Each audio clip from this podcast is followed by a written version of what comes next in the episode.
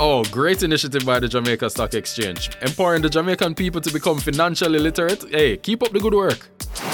Informative and valuable content that is so easy to follow along. I've learned so much from the Jamaica Stock Exchange and you podcast.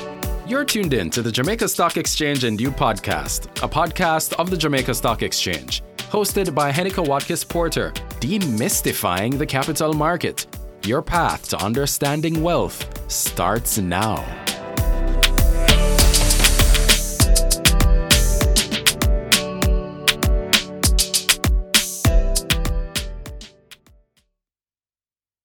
It's the Jamaica Stock Exchange and You podcast, and I am your host, Heneka Watkis Porter. The Jamaica Stock Exchange and You is brought to you by QMUX Wealth Management, making more possible. According to CGMA.org, enterprise risk management, ERM, is the process of identifying and addressing methodically the potential events that represent risks to the achievement of strategic objectives or to opportunities to gain competitive advantage. Risk management is an essential element of the strategic management of any organization and should be embedded in the ongoing activities of the business. The fundamental elements of ERM are the assessment of significant risks and the implementation of suitable responses. With that said, why is ERM important for the business? This week's episode explores this with David Hall, Managing Director, DC Consultants and Associates. Welcome, welcome, David. Thank you very much. Great to be here this morning. All right. So let me start off by asking what is the difference between enterprise risk management and risk management in general? Certainly. Um, but let me talk about the framework of risk within a company. And it's embedded within what we call good corporate governance. Corporate governance, really, those are the rules and the practices and the processes which a firm puts in place. And those practices, rules, and processes policies, they direct and they control the company and they help to balance the interests of all our various um, stakeholders your shareholders, your management, your customers, suppliers, financiers, government, and, and the community. So within that, risk is critical. So first, within that, that understanding, risk itself is a probability of an event occurring that can impact your objectives. So even your own personal life, we have risks and we have to manage those risks. And especially um, how the pandemic has impacted our lives, we have to manage risk. What are those events that could impact the objective that you set? Going to school, building your house, um, getting a job, all of those. So that's risk. The probability of an event occurring that could impact your objective. We measure risk with two things. How likely is that event to happen? And if it were to happen, what kind of impact would it have? So, when it come to an organization, we are now talking about what we call enterprise risk. So, that is risk that cuts across the entire organization. And the definition of the Committee of Sponsoring Organization they point out a number of things for us that we would look at when we talk about enterprise risk. First of all, enterprise risk is should be affected by the board. So we have to start with the board where the board understands what risk is and how risk is going to impact their organization. From the board and setting the policy and the strategy, then we move into our organization implementation. You're the head of your business, your CEO, your executive director, and your senior managers. And enterprise risk, therefore, we then apply that to our strategy. You don't want to plan a strategy and don't consider risks that could impact your strategy. It's designed to identify those events that, if they do occur, they could have a devastating impact on your organization. And there's a word we use called risk appetite within our risk appetite, which is how much risk is the organization prepared to take to achieve those objectives.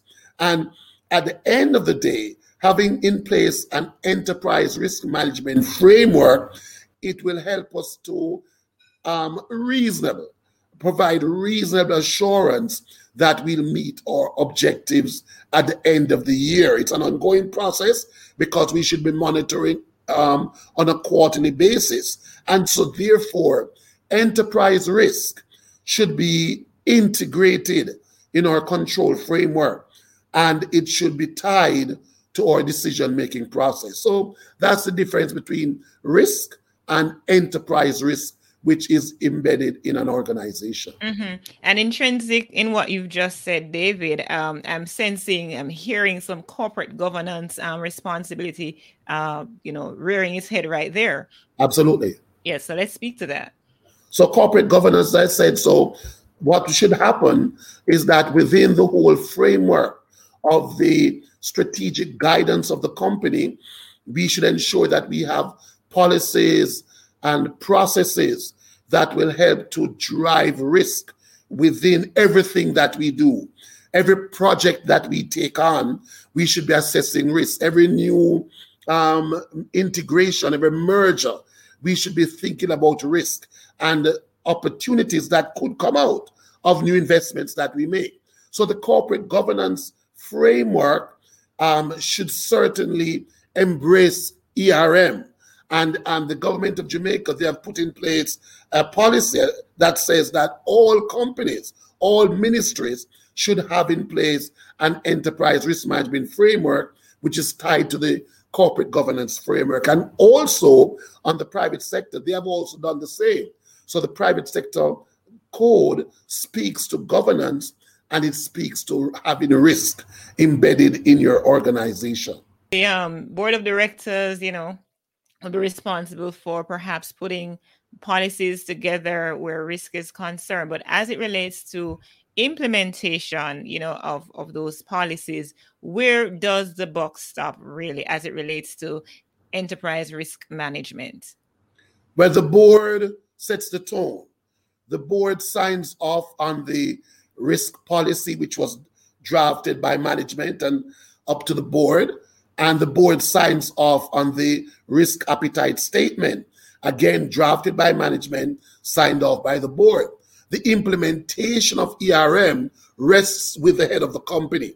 So if it's your CEO, your executive director, your general manager, that person has responsibility for implementing the ERM framework. And as I spoke about ERM, it covers a number of areas in your organization. It covers your strategic planning, which is your strategic risks. If you're a company that does manufacturing and you have disposables, it means it covers your environmental risk. If you're IT, cybersecurity, IT risks have to be considered within your processes.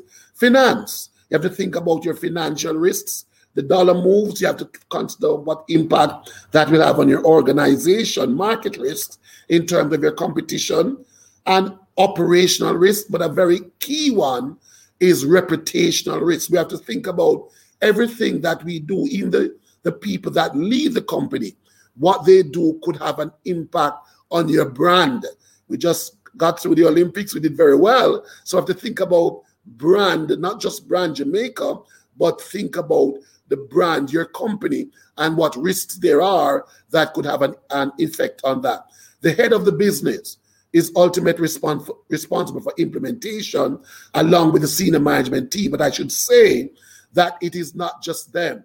Everyone in the company owns risks. So therefore, all of the business processes, all the managers, they are responsible for risk within the, their portfolio of activities.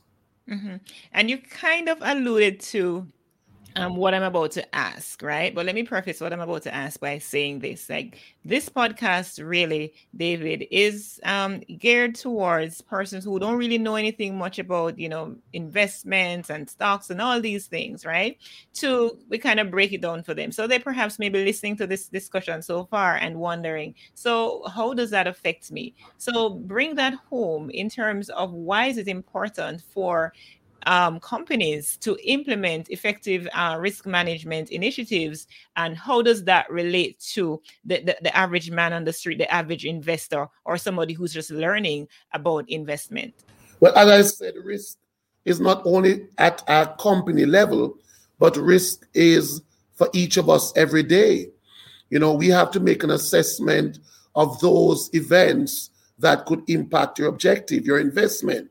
Where do you invest? How much do you invest? What is your appetite for investing? So, those are things that, as you learn about risk, will come right home to your, your pocket, your bottom line. What we, we, you need to do is seek guidance.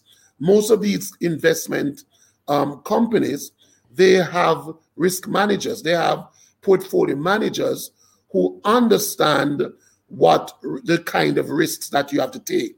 So you have to decide what kind of risk taker are you? Are you conservative? Are you somebody who wants to take risk to gain more? Those are discussions that you have to take. When we come to our individual lives, with what is happening to us today and the constraints we have on revenue, income, we have to make a decision on what we do with our disposable income and what risks there are in what we invest in, what we purchase, and how we operate. So each of us have to make a decision as we learn more about risk. Remember, risk is the probability of an event occurring that could have an impact at the end of the day in what you decide to do. Mm-hmm. And certainly too, as specifically as it relates to enterprise uh, enterprises, you know, uh, how well a company manages its risk and mitigate and be and will be able to mitigate against them will in fact you know impact stock prices and so on. So um, absolutely. exactly. If i want to just add a quick thing to you because a lot of companies who have not managed their risk and enterprise risk they don't exist today. What has happened is that they have allowed their investors persons who work in the company to take decisions which are outside of what I call their risk appetite or out of their risk tolerance. And they have made decisions that have had a devastating impact on some of our big banks overseas have crumbled because of persons who have taken risks which are outside of the appetite. So companies have to set that gauge and then along with that put processes in place and put controls that are going to put appropriate checks and balances on the operations of their business. Sounds good. And if it's something, um, if you could say something that I haven't yet asked, a question, you know, that's probably burning for you to give an answer to, um, what would that be? And you know, what is that final thought that you'd want to share with those who are listening now, David? I certainly want to say to us that for ERM to succeed, there are a few things we have to think about. The correct tone at the top, right? The culture. Culture is critical because if culture doesn't change, then no matter what process you put in place will have an impact. So we have to have the correct culture. You know what they say? That culture eats strategy for lunch. So if culture doesn't change, no matter what you do, discipline. When we talk about ERM, we're going to put a framework in place. Um, that's something I do with a lot of companies. I work through, we train, but it requires discipline. And then we have to measure. We have to measure on a monthly basis, measure on a quarterly basis. Um, and then we have to be accountable, right? Accountable. Each of us need to know our job, know what is expected, and accountable. And then um, we have to report. One of the key things that many companies have said to me is that they might have started, but they have not continued. Why? It has to be on the agenda of the key persons. The board's agenda has to have risk on uh, every month or quarterly.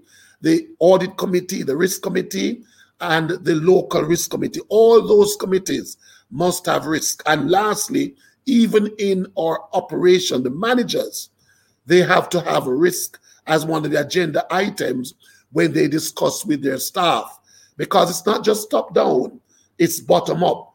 It's across the organization. It's a culture that will change and lead us to be more proactive to be able to meet our objectives in a very tough time. Yes. But risk, it's a great tool. David Hall has been my guest here. Uh, he's managing director of DC Consultants and Associates. David, so thank you so much. Where can persons find you to learn more from you? So you can contact me through my website. It's www dcaconsultant.com. That's www.dcaconsultant.com. Thank you so much. I totally appreciate you coming to spend time with us today, and I wish you all the best on your onward journey. Certainly. So um, you can also contact me um, through my email. So it's my name, D A V I D David Hall, one word, at dcaconsultant.com. I'll be certain to respond to you and to ensure we can help you to implement an effective ERM framework in your company. Thank you so much, David Hall. That's David Hall, Managing Director, DC Consultants and Associates. Thank you so much for listening to the Jamaica Stock Exchange and You, a podcast of the Jamaica Stock Exchange with your host, Heneka Watkis Porter. The Jamaica Stock Exchange and You was brought to you by QMUX Wealth Management, making more possible. So, did you learn anything new about mitigating against risks? Please send us your feedback at podcast at jamstockex.com or on social media at JamStockEx. In the meantime, follow this podcast on your favorite podcast app. The Jamaica Stock Exchange and You is produced by Heneka Watkis Porter of the Entrepreneurial You podcast and now TV show aired on Business Access TV. You can find out more at to hear leadership and entrepreneurship lessons from guests like Zachary Harding, Les Brown, Richard Branson, Michelle Chung, Seth Godin, Marcia Forbes, and the list goes on and on and on. And of course, I'm also on social media at henekawatkisporter.com. And that's all for now. I'll see you virtually next week. Remember, as Warren Buffett says, rule number one, don't lose money. Rule number two, don't forget, rule number one, do take care.